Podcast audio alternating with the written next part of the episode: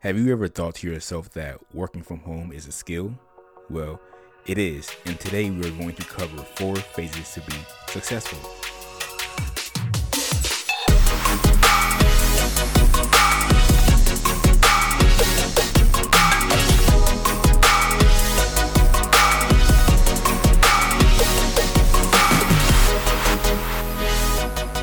Welcome to Blare Radio, where every brand can be heard. Now, the voice behind the mic, James Shannon. Hey, everybody, welcome to episode 16. Those of you that know me know that I love to give back. Well, today's guest understands how rewarding it is to give back, especially to the community that helped you to get to where you are. Today, he teaches us how to create our ideal customer avatar and what makes him unique is that he's not selling anything. He just wants to share his message to help others. A part of today's message is that working from home is a skill, and a lot of us are working from home today. So these skills are going to help a lot of you. So, with that being said, let's get into the content. Today's guest is a speaker, mentor, and entrepreneur who has two decades in gaming, investing, banking, athletics, technology. He's done a lot. He has consulted for well known companies such as AIG, Wells Fargo, and Pokemon. Lucas Root is on a mission to help entrepreneurs and businesses succeed. Welcome to the show, Lucas. Thank you, James. I'm happy to be here. Good morning. Good morning. It's my pleasure to have you here. I know you do a lot of work with startups. Before we get started, no, no pun intended. Um, I want to know what did you want to be when you were growing up? Good question. Um, I wanted to be a sports player. Um, and I sort of bounced back and forth between the different sports that I was interested in playing, but I wanted to be a sports player. Me too, but uh, I was well. I'm too short, so uh, I couldn't do basketball. So I wanted to play football, but it never happened. Yeah, it was a fun dream. Uh, as I got to to uh, my later years in high school, I started realizing that the people who I was seeing as professional athletes it wasn't a game to them. That's not to say they didn't enjoy their work, but it wasn't a game to them, it was work. And part of the reason why I wanted to be a sports player was because sports are fun. And when I saw that, that sort of made me revise my approach a little bit. I, you know, I was like, I don't want to take these things that I love to do. And I still, I mean, you know, I'm in my late 30s now. I still love to do all the sports that I used to love to do. And and they're still games and they're still fun. And they never got to the point where they were, you know, a job you mentioned having fun. Do you enjoy or do you have fun doing what you do now? I love what I do now. I don't often have fun with it, but I do very much enjoy it. And it's been interesting recognizing that those two things are different. That's been part of the process of becoming an adult, I think, is seeing that you can enjoy something without having fun. Um, and that that's okay. awesome. Well, can you tell us how you got started? I know you started out in Wall Street, right? I did, yeah.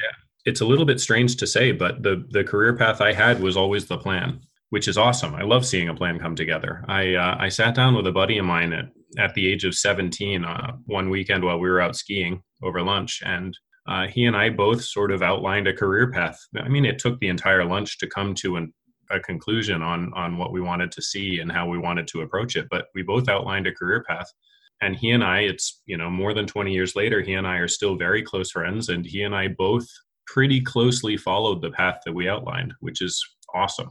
Um, and that for me, that was uh, go to school, get a science degree, launch into the mergers and acquisitions world on Wall Street, specifically because mergers and acquisitions, it seemed to me at the time, and in retrospect, I agree, it was dumb luck that I made these these correct assessments but in retrospect they they were luckily correct i think. In mergers and acquisitions you have access to and you end up working with hand in hand some of the best business minds potentially in the world when you're working through really challenging problems you know typically a merger doesn't happen because both companies are very strong typically the merger happens because one company is very strong and the other is going through something quite challenging hmm. and so me on the implementation side of that uh, i got to be um, very much you know playing with house money on you know to use a, a betting analogy i was playing with house money to solve really complex really really challenging business problems and doing it with some of the smartest guys out there. and it was amazing. It was a lot of fun. Now, my uh, initial plan was to do 10 years of that and launch myself into uh, consulting. I ended up doing 17 years of that and then launched myself into consulting. I've now been consulting for five years and it's been amazing. Wow. So that was all part of your plan since you were 17 to to get into that for 10 years and then get into consulting. Yeah. That that is awesome. And now you work with startups, right? The businesses that I consult for are generally very large brands, very strong brands that are very deeply focused in in building and maintaining their brand strength. And so, in order for them to grow either their distribution or move into new markets or things like that, their their strength isn't necessarily distribution or moving into new markets or sales or even uh, marketing. Surprisingly, their strength is building their brand, building their core, building their products, and so they uh, they hire me to help them to expand their whatever it is that they're looking to expand. Um, some of the time, I'm working on uh, manufacturing or supply chain. Some of the time, I'm working on distribution. So the the companies that hire me are are that. But so I, I've done that for about five years, and and I've got some great relationships and some some long term consulting gigs. So a year and a half ago, I decided that it was time for me to start to sort of give back to the community that it had, has supported me so much. And that's where the startups come in. Startups can't afford consultants right? They can't afford me. And um, you know i'm not saying this from a from a place of, of judgment or derision. I'm i'm saying this from a place of, of reality. So i want to see personally me i want to see startups succeed. And so i started taking on mentorship uh, relationships with startups. So you know business leaders that are leading in startups startups themselves. And so uh, that's where the startup success mentor comes in. And and that was so fulfilling to me you know working with these startups helping them get past their initial humps helping them to see things that you know from an outside perspective might seem a little bit obvious but when you're in the dirt um, a lot of times you just don't see these things so helping them see these and avoid them things that could be pitfalls that could cause them to fail it was so rewarding to me that I've expanded that. I'm now working with two VCs and I work with the startups in those VCs, as well as um, I have a couple of different uh, mentorship relationships that I've picked up on the side. And, and this is all pro bono. I'm not getting paid for this. Wow. But from my perspective, all of the businesses that gave me the knowledge and the experience that I have now in my Wall Street days, those were all startups at one point, right? Right. All of the businesses that are going to do that for the next generation of somebody like me those are all startups right now and i want to see this cycle continue and i'm willing to invest my time and my experience and expertise into that. And that's the you know that's the stuff that's really getting me up in the morning let's say. It puts the smile on my face. That is so amazing. It must feel so rewarding to be able to to give back like that. You mentioned some of the in, initial humps. What are some of those humps or some of those roadblocks of success that people have? That's a great question. So it's different for every business, but here's an awesome example that happened in one of the, the businesses that I'm mentoring just recently. So I'm on the phone with uh, with the business leader, and I said, he said, you know, I could really use some help with my marketing, and I said, cool. Well, let's let's talk about marketing. Why don't you tell me what your ideal customer avatar looks like? And so he trotted out, you know, he, he pulled out a couple of different use cases that are built into a marketing message and said, Is this what you're looking for? And I said, Well, this is good. This is half of what you need. But realize that a use case by itself is not marketing. In order for you to be able to build a marketing platform, you need a use case and a customer, and then you need to apply that use case to that customer. I said, So let me give you an example. And this is the exact example I used with him. I said, Imagine you're trying to sell skis. If your ideal customer is somebody the age of four, or if your ideal customer is somebody the age of 85, you're going to have a hard time selling skis. Exactly. Right? Right. It doesn't matter what your use case is. So in order for you to be able to create marketing that works, you first need to know for whom that marketing will be applied. So that's an example of a, a roadblock. I mean, I don't, it, there's no telling how much money he might have spent on, let's say, Facebook ads and, and uh, LinkedIn messaging, trying to target a use case based marketing message that nobody's going to buy into because it's not actually targeted to a person. So I talked him through that and how that might look. And then I pointed out that, look, you know, these are many to many relationships, which means you're eventually going to have a number of more than two probably cus- ideal customers and they're going to be well defined down to the point where your ideal customer has a name that you've given them sometimes even hair color and eye color depending on what it is that you're selling even details that deep are relevant right so you'll have a number of ideal customers you'll also have a number of use cases and each time you build a marketing message it will be by applying one of your use cases to one of your ideal customers. And sometimes those two won't fit right? And you'll you'll see that out.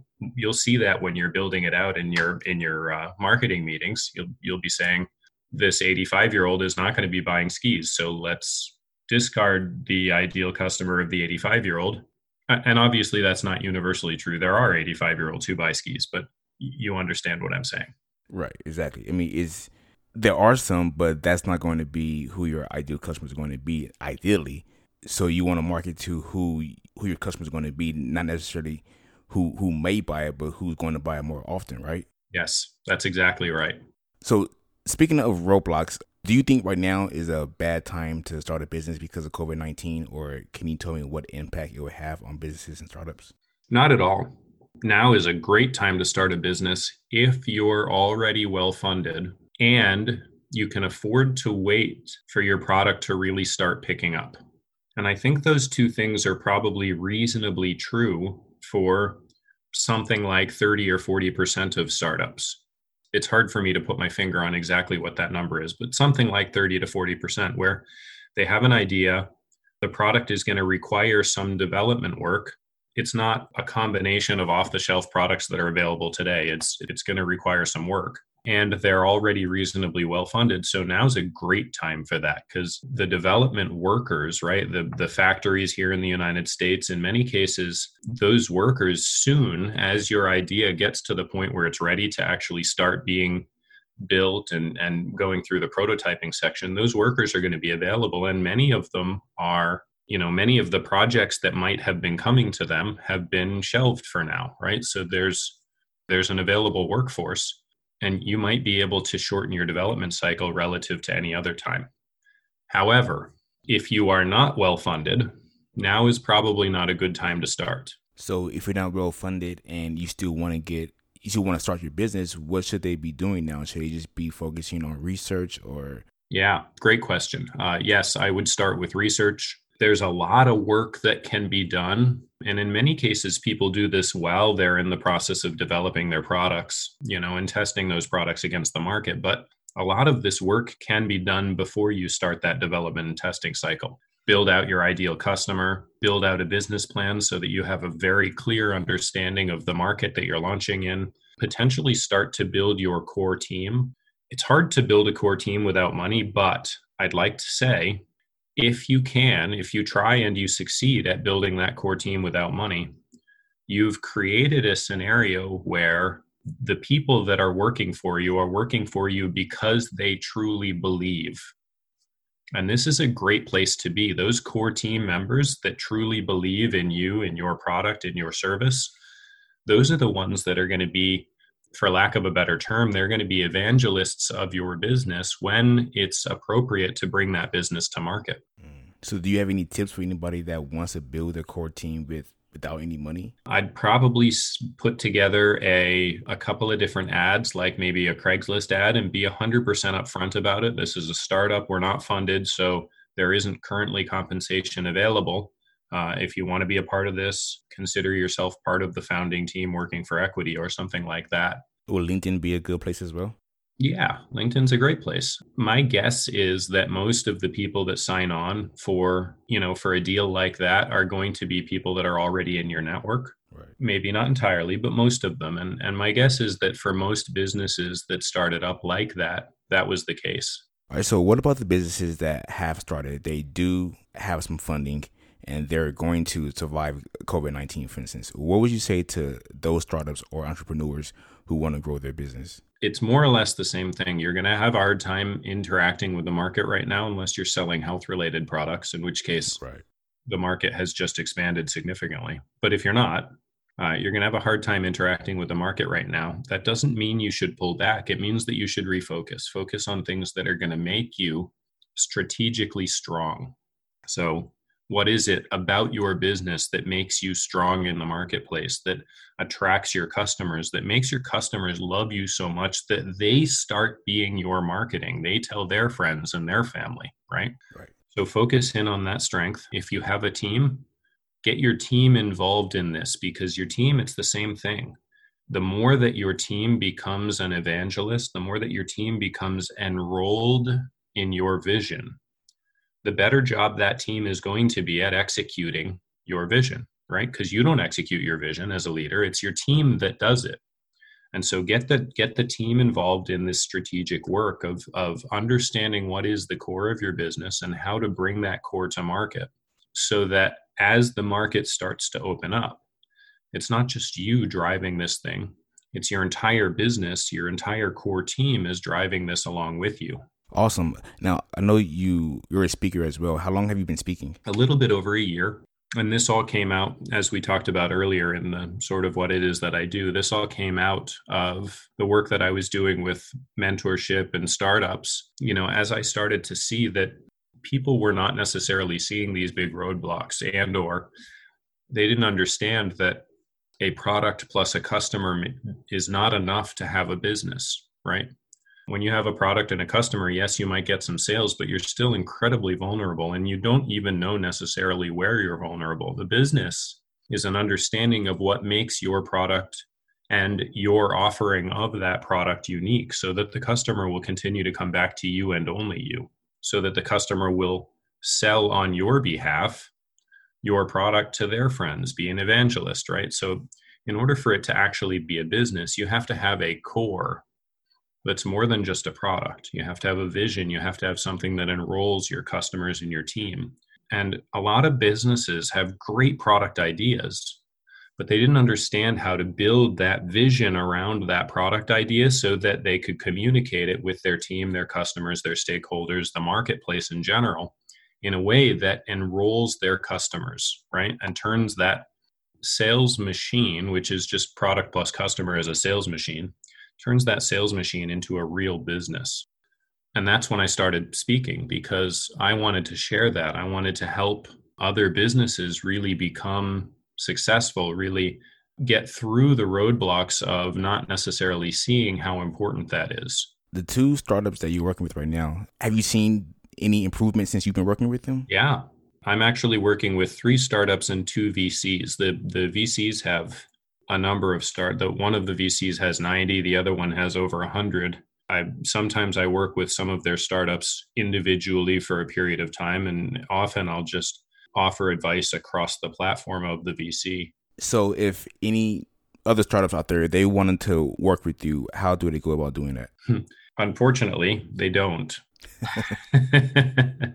I, I, realize many people that get onto a podcast like this are getting on to sell something, and that makes me a little bit unique in that I don't have anything to sell.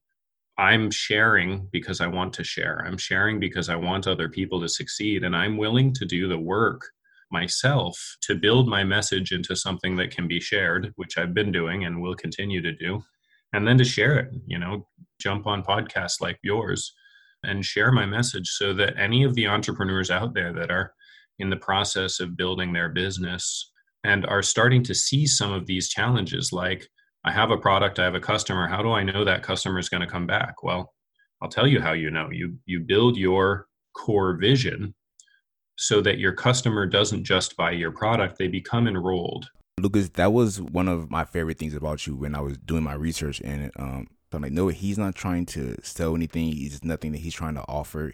He just wants to help. I think we need more people like that that want to help out the small businesses and the startups because everybody's so focused on what I'm offering in it. So I thank you for that because that is rare. Well, thank you. Yeah, it's my pleasure. I mean, when I say that, I really mean it. It is actually my pleasure. I'm I'm doing this because I love it. I'm doing this because I want to see other people succeed, and I love being a part of that. I'd like to just give a little a little gift. I think or at least I think of it as a gift to you and to your listeners. Um, in this time, people are at home, they're working from home, and a lot of people probably are not very used to working from home and maybe don't think of it as a skill.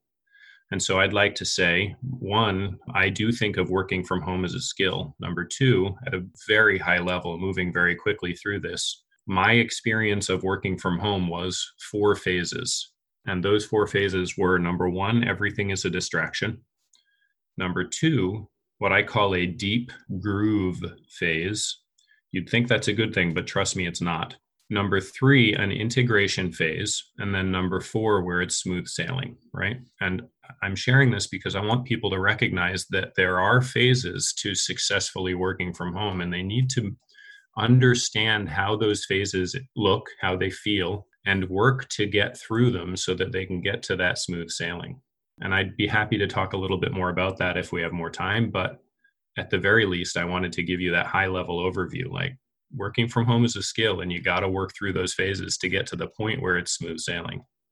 Yeah, definitely. So each phase, so we said distraction, deep groove, um, integration, and smooth sailing. The first phase, I agree. Everything is a distraction, whether it's the phone, the TV, being in my home office and seeing the kitchen right there. So, can you speak more on the uh, four phases? Yeah, I'm excited we have some time for this. Oh, yeah, I'm, I'm on your time. oh, great. well, let's talk about it then. Cool. All right, great. So distraction, it's it's an easy one. Everyone's familiar with this. I don't think I need to dig in too deeply. Right. Um, a couple things you can do to strengthen your um, let's call it willpower, but it's not so much willpower. To strengthen your willpower against the distraction phase. For me, number one, you need to build some routines into your work day. Think about this in terms of the traditional work day. You have a routine in the morning that tells your body and your psyche that you're going to work. And that's, you know, you get up, you shower. If you're a man, you shave. If you're a woman, you put on your makeup. And then you head out the door, you get into your car or the bus or the subway, and you get, you go to work. And if you think about that entire thing as a routine, it tells your psyche that the workday has begun. I find this to be a repeatable scenario when you're at home. It'll be a different routine, but you need to create a routine that works for you that tells your psyche it, the workday has begun. So maybe you take that shower. Some people actually get it, get dressed up like they're going to work and it helps them. I'm not one of those people. But me neither. yeah yeah but whatever that routine is for you go out for a walk walk the dog um, have your coffee read the paper whatever that routine is for you you've got you've got to try out different pieces of what that routine can be do a little bit of research treat this like it's a skill and then implement a routine at the beginning of the day and then do the same thing in the middle of the day for lunch and at the end of the day because your psyche needs those reminders I'm at work. And that will help your body and your mind know that it should not engage in distractions because you've you've done that work to kick off say your work day. Would you advise that you should only work during like specific hours? So let's say even at home you should work 8 to 5 and not work outside of those hours? Yeah um, yes i would advise that whatever those work hours are at work I would recommend that you probably stick to the same work hours when you're home. Don't pick up your work before that because you wouldn't on a normal day, and, and that's confusing to your psyche. Don't work later just because you're not commuting and you could be, you know, working that extra hour. It's it's not that I don't want you to have that extra productivity. It's more important than that. It's that if you don't follow those routines, build them, follow them, treat them like they're the rule, then your psyche doesn't know that you're at work and the distractions come back in. Ooh. Yeah, cool, right? I, I need to make some adjustments. All right, phase two, deep groove. Again, we we're in a we're in a in a society right now where we've sort of romanticized the deep groove. I think that's unfortunate. I can't tell you how many times when I was in the phase of deep groove where my workday typically starts earlier um, and finishes earlier. So I'm more like a six to three kind of guy, where I might start work at six o'clock in the morning and 2 p.m. rolls around. And I realize that I haven't taken any breaks. So my muscles are creaking when I stand up out of the chair. I haven't drank any water. So I'm severely dehydrated. I haven't gone to the bathroom, so my bladder is screaming at me. But I was in such a deep groove that I didn't notice any of these things. Mm. The unfortunate scenario here is that my day ends now at 2 p.m. instead of 3 p.m., number one. So I lose an hour of productivity. But number two, because that is so stressful on my body, the next day I'm I'm liable to let the distractions in, right? So now I haven't just lost 1 hour on one day. I might have lost 5 or 6 hours of productivity, 1 hour on the first day and 4 hours on the second day. So how do we make sure that we don't get caught so caught up in our work that we're in a deep groove? Yeah, that's a great question. First, you have to know that it's a possibility and be prepared for that and aware of that. Second, every single person has amazing tools, right? We have the cell phone, we have our computer, and we can build reminders into our cell phone and our computer to say, hey, it's time for you to get up and take a walk. It's time for you to go drink some water. Each person has a different physiological cycle. My personal work cycle is about 60 minutes. So I build 60 minute reminders to say it's time to take a two minute break, go get some water, go to the bathroom. My wife she's about a 75 minute person. She can work in a real deep, comfortable groove for 75 minutes.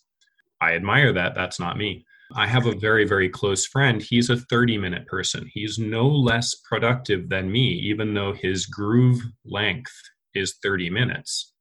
But he just sets his reminders to say, hey, it's been 30 minutes. It's time to get up, go get a, a bathroom break, do some jumping jacks, get some water. And all day, his his phone goes off every 30 minutes. Same with me all day. My phone goes off every 60 minutes. What do you use for these reminders? Is there an app or just an alarm or? Right now, I just use a timer, right? Timer. Mm-hmm. Super simple. Every every cell phone has a timer. Right.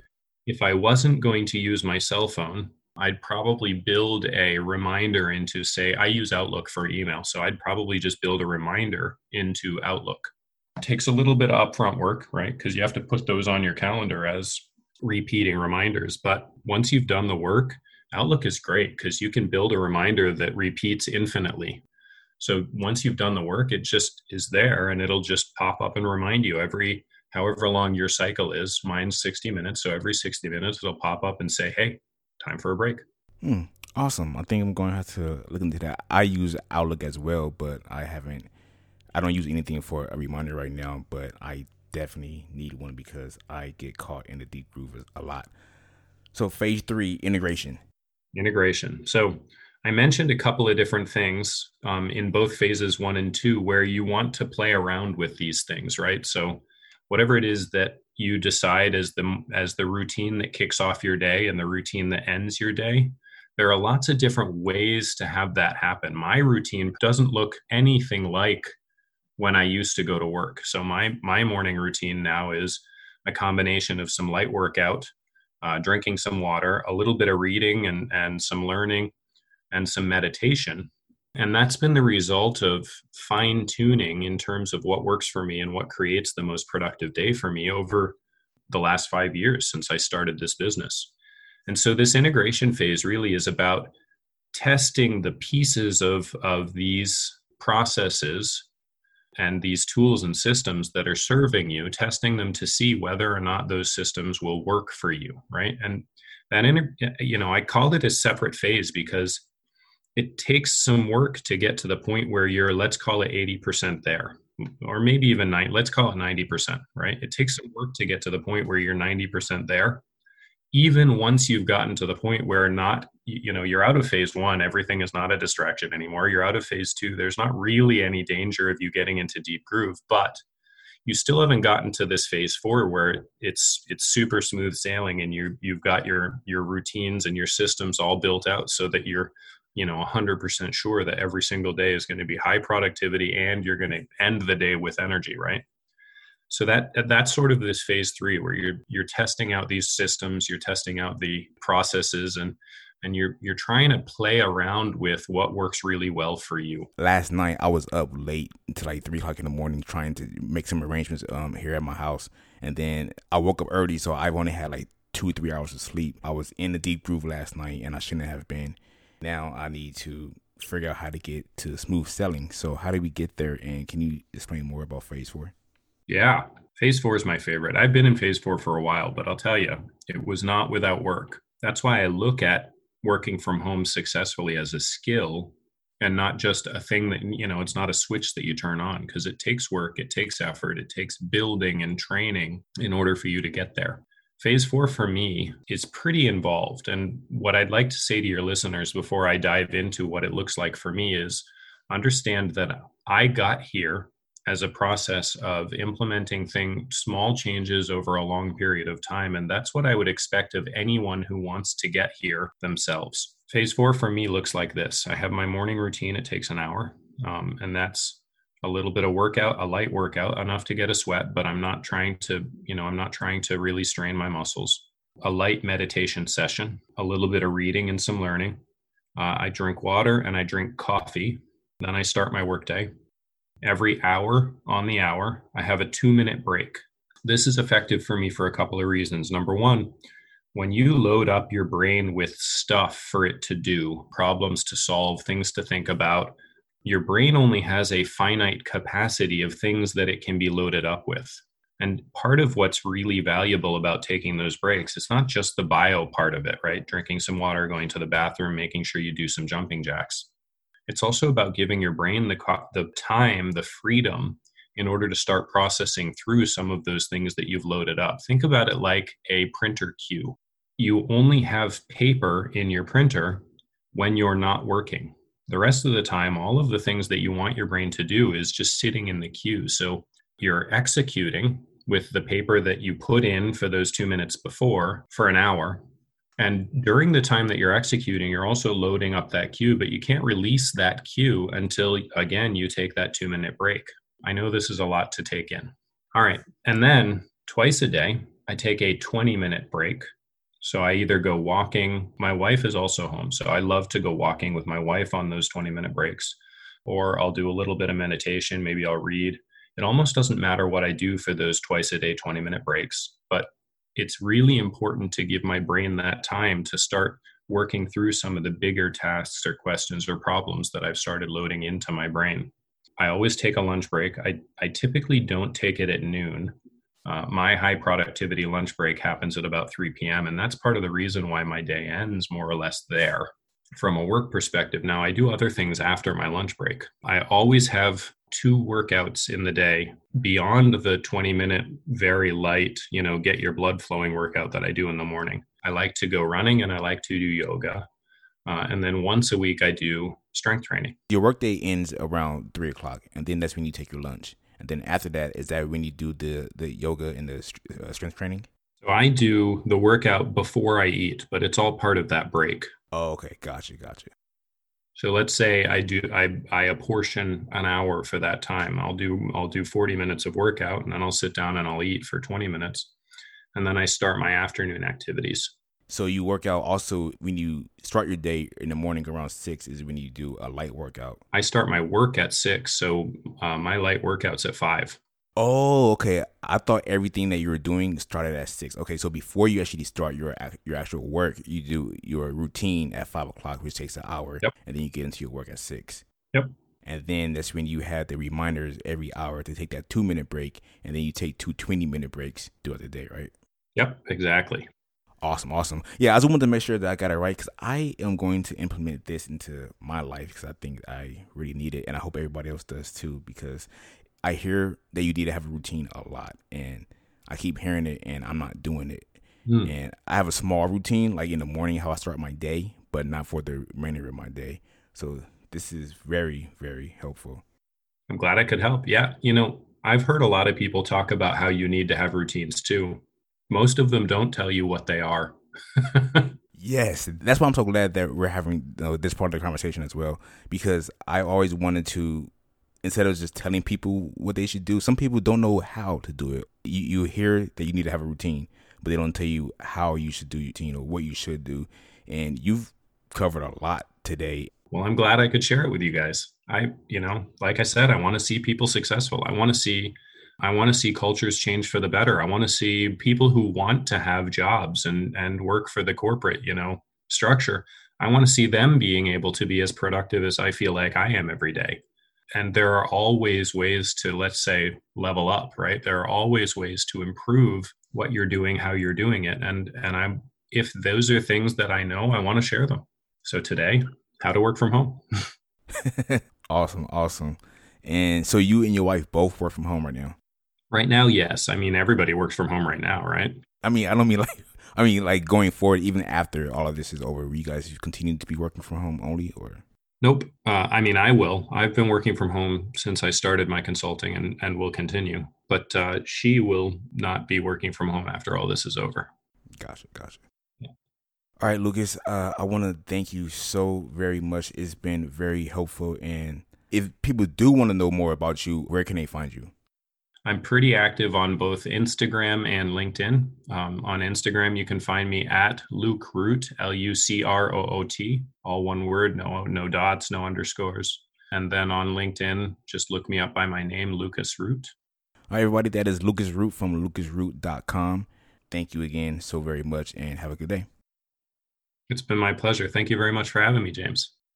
Thank you, Lucas. And thank you all for listening to episode 16 of Blare Radio Start Your Business and Be Heard. Don't forget to check out Lucas at lucasroot.com and you see how he loves being a part of the success of others. And let me ask all of you a question. What would you say if I asked you who's your ideal customer? Let me know in the comments. And I want you to build your core vision so that your customers become enrolled. And for those of you working from home, remember the four phases that Lucas gave us today. One, everything is a distraction. Two, being in a deep groove is not a good thing. Three was integration. And four, we want to get to smooth selling. Check out theblaregroup.com slash EP16 to get to the show notes for this episode with Lucas Root from lucasroot.com. And don't forget to like, share, comment, and be heard.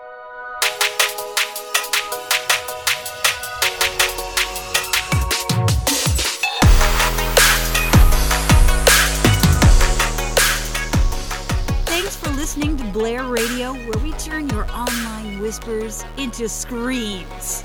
Learn more at theblaregroup.com. Until next time, be heard.